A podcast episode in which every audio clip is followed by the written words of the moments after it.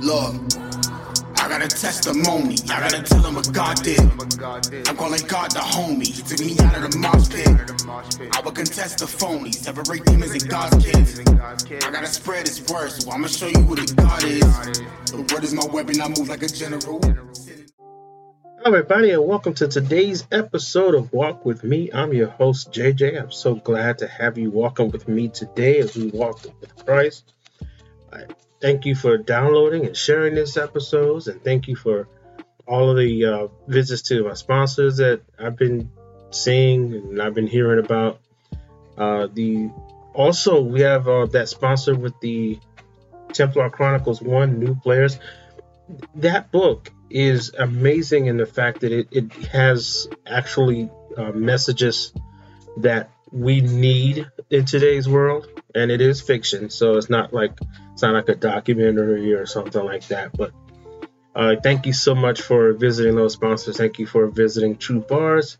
He's a lyricist. He is in his uh, he's on his journey now to finding god or actually his path to salvation because I always say that God isn't lost. I, and, and I'm starting to kind of develop a, a, kind of a way against saying I found God because God wasn't lost. We are.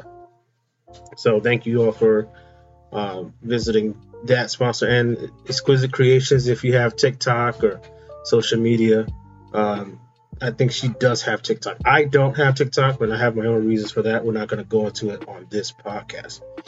Uh, thank you so much again for listening, downloading, sharing. It's, it's not about me, it's about you, and it's about God. And I just sit here behind the microphone for a couple moments every week, and we talk about this thing we call the Bible and how to apply it to everyday life.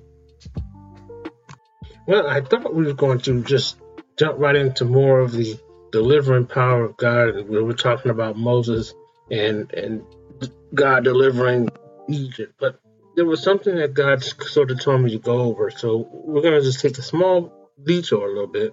We're going to talk about Moses' dilemma. Yes, last week we talked about Pharaoh's dilemma, but Moses had even bigger dilemma than Pharaoh ever could have. Why? Because Moses was worshiping the one true God, and Moses had something that was going on within him that was sort of keeping him away from his true potential, if you will. So we're going to jump backwards a little bit to Exodus chapter 4.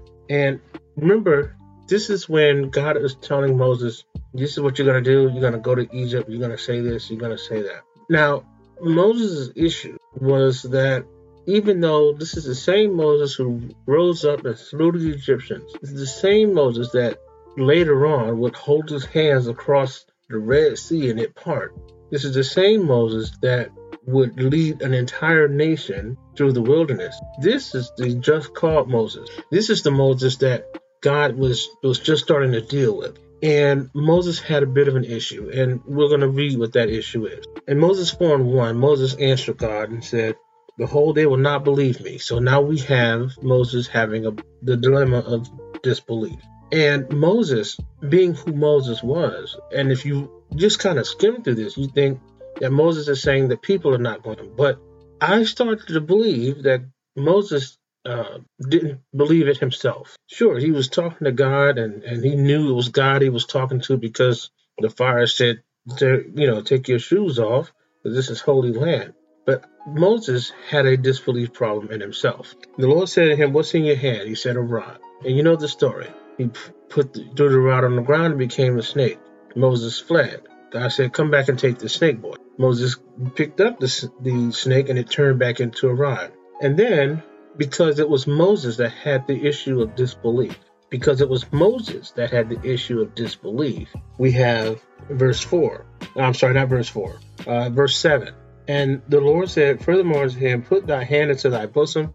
And he put his hand into his bosom. This is this is Mo- uh, God talking to Moses. Put your hand inside your jacket. And Moses put his hand inside his jacket and he took it out and it was white as snow. It was leopard. Now, if I'm not sure if we've talked about this, I'm pretty sure we have. Back in those days, if you had leprosy, that was pretty much the kiss of death. You died a slow, horrible death unless God healed you. Unless God healed you. So then God told Moses, put your hand back in your jacket. And came out, it was fresh and clean like he was just born. And even though God allowed Moses to play this game about maybe the children of Israel won't listen to me, God was showing the signs directly to Moses because of Moses. And so, but God allowed this game to continue a little. But as you can see, God has a little bit of a patience thing when you when you're talking about not believing what he's saying. So now we get to verse 10, and this is where we're going to get to the meat of our lesson today.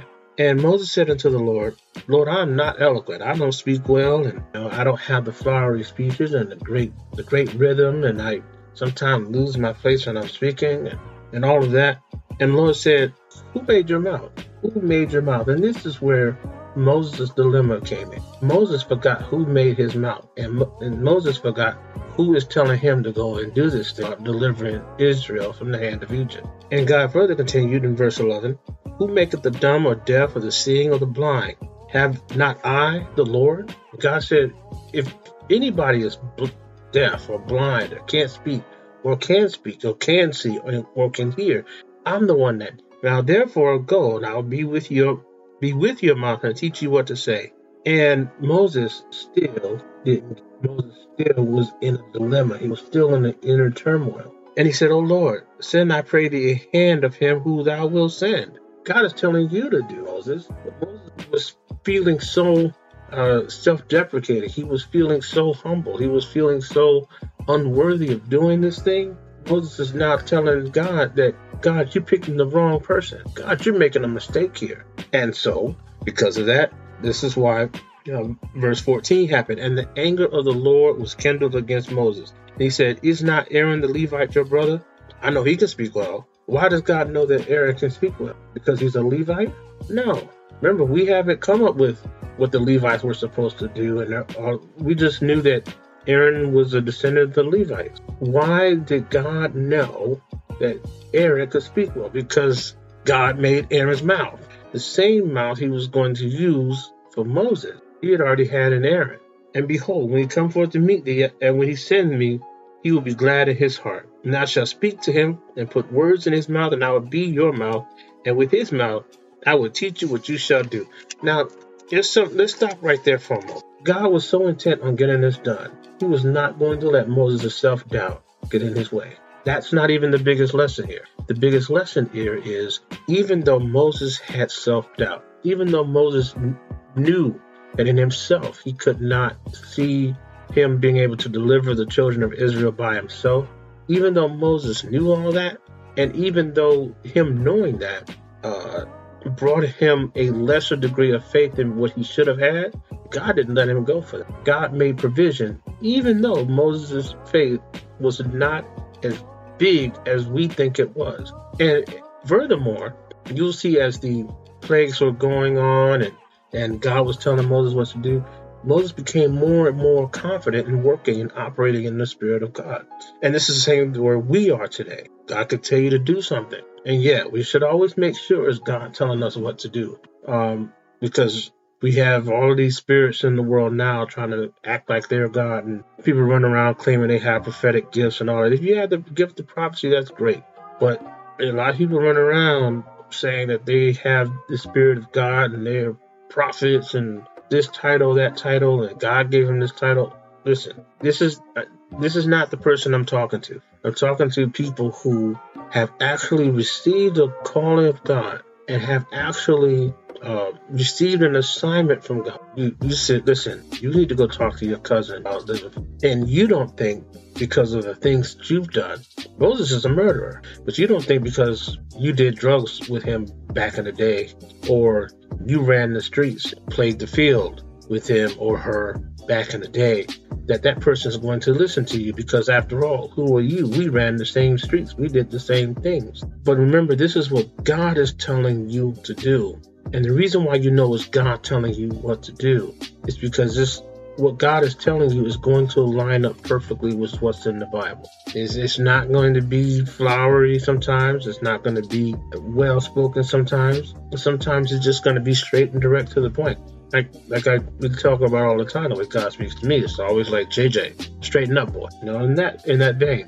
So Moses' dilemma here was first believing that he was speaking to God and that God can do everything, but that God can use him in spite of his shortcoming. God can use him in spite of his stutter. God can use him in spite of the fact that he was a murderer. God can use him in spite of the fact that Moses was pretty old by this. He's probably around 80. And here he comes, going to walk all the way back to Egypt. And yet, even still, there was something else that Moses was waiting for. See, Moses knew that there were men who were seeking to kill him. Why? Because remember, now Moses went around killing Egyptians. And he didn't even address that with God, but God knew that this was probably the, one of the reasons why he was kind of afraid to go back into Egypt. And in verse 19, God just came out and directed it. He came out and said it directly. And the Lord said unto Moses and Midian, Go, return into Egypt, for all the men are dead which sought your life. Every last one of them. So then Moses finally decided, finally, get up, get his kids, and put them on the donkey, and walk back to Egypt. And he, Moses took that rod, his hand, and God is still talking to Moses. God was mad at him, but God was still talking to him. God can be mad at you or I, but that doesn't mean God is going to uh, going to leave you. God's going to stop talking to you. When you return to Egypt, see all these done, these wonders are done before Pharaoh, which I put in your hand. But I will harden his heart that he will not let the people go, because God had a much bigger plan for Egypt. He had a much bigger plan for Pharaoh because Pharaoh was considering himself. But the other big dilemma that Moses had was as soon as Moses came in there and he saw that you know, the Israelites was making brick and and all that. he said the first thing the Pharaoh, and instead of Pharaoh saying, "Okay, well, let's talk about it," first thing Pharaoh did was made the Israelites bondage harder because now they still had to make their same quota, but they couldn't use any of the tools they were working with.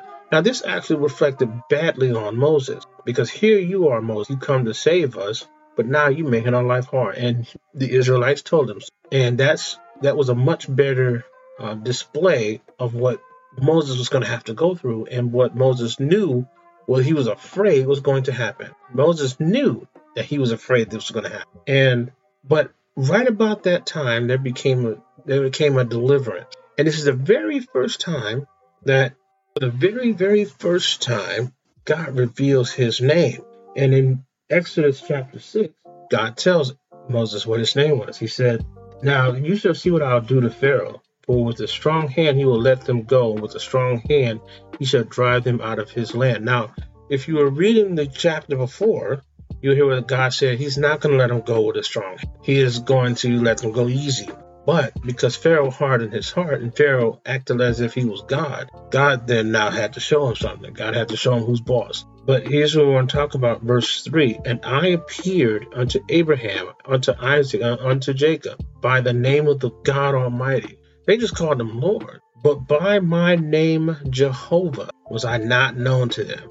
Now, we can talk about Jehovah and Jesus. I mean, there's so many different names people run around talking to them, you know, consider themselves talking to God about Yahweh, Yeshua, all of these things. But here's the thing this is important in the way that you worship God because if, if you write down the word Jehovah, J E H O V A H, right? And you take it and you separate it out by the syllables because this is how the words work and each syllable means something. So J E stands for God and Hova stands for with us. So Jehovah stands for God with us. And if you take right below it, you write Jesus, which is Greek, J E is still there. So J E is God and then S U S is saved. So it's basically the same exact name with the title in the front. And but we'll go through that more more uh, as we get down to do the walk. But I just wanted to give you that preview. In verse six and four, chapter six, verse four, I have established my covenant with them and to give them the land of Canaan, the land of their pilgrimage, wherein they were strangers. And I have heard the groaning of the children of Israel. Now this is where God has really given Moses his mission statement again, because somewhere along the line Moses let it go. Now, the Bible doesn't necessarily say it, but there's a reason why God repeats himself here. God is not generally to be repeating himself unless there's a reason why he's doing it. You know, he's not, God doesn't speak just to hear himself speak. Remember, he speaks planets and trees and galaxies come into existence. So God's words are not something superfluous. It's not something just to be tossed around lightly. When God speaks, it means something. And the next thing you know, next thing you know, Moses is walking out with the children of Israel after the whole plagues. But remember, there's one thing that we have to talk about. And in this dilemma, in this um, in this choice that Moses has to make, Moses has to basically choose the power of God over his own inadequacies. And let me tell you, Walkers, let me tell you something. I can tell you firsthand that it's not easy to do. I'm not, it's, it's not something, you know, I, don't want to say that half the stuff we give is just easy to do. And, you know, you can just do it. Just do it. It's, it's easy. If you've lived by, uh, with the, um, by the power of yourself for so long and you feel as if you're the one that makes things happen. So when you fail or things go wrong, because you fail. Please understand that sometimes you have to let it go because your inadequacy are also God's strengths. Say it again. Sometimes your inadequacy are God's strengths. See, God had a whole bunch to say to Pharaoh. Moses felt like he didn't have the wherewithal to say it. But guess what? God found a way to deliver that message and still used Moses to do it, even though Moses felt like he wasn't worthy of doing it. And you and I can have that same power. Same power. You don't feel like you can be an example unto him in your situation, on your job? Stop worrying about you doing it. Stop worrying about you having that power. Let God be the power. And sometimes God will send you help anyway. Just like God sent Aaron. So that's our big lesson today because that's what Moses' dilemma was. Getting himself out of his out of his way and out of God's. Let God do it. He's there. He sent you a word. He sent you something to do. Even if that thing, even if that doesn't involve, you know, saving an entire country from sin, even if it just means talking to a loved one, checking on a loved one. Hey, did you know Jesus loves you? This that can be just as powerful a message as Moses ever preached. But that's fine because that's what God told you to do. And there you are, and there I am, there we all are, sitting there feeling as if we are unworthy of delivering such a message because of what we used to do. Of just because as many things that we've messed up already. God is not mocked. God knows He's chosen you for a reason. Okay? Thank you so much for taking your time and spending with us today, walking in the Lord, walking in the Bible here. Again, my name is JJ. I'm your host for this podcast, Walk With Me. Like it, share it, download it, whatever options you have on the platform that you are listening to us on. I appreciate it. I really do. Tell it to someone else. You may actually be helping them as well. Check on them. Make sure you give them your love. Give them our love because we are a family of walkers here, and I really do appreciate it. Thank God for each and every one of you. I love you all. God bless you.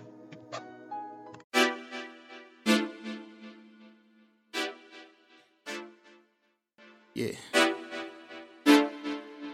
True. Uh. See, I do it for Jesus. Jesus. Everything I've been doing, give me a reason. Give me a reason. I got this the words of a genius. Words of a genius. Everybody need to know who the leader. Who the leader. See, I do it for Jesus. Jesus. Everything I've been doing, give me a reason.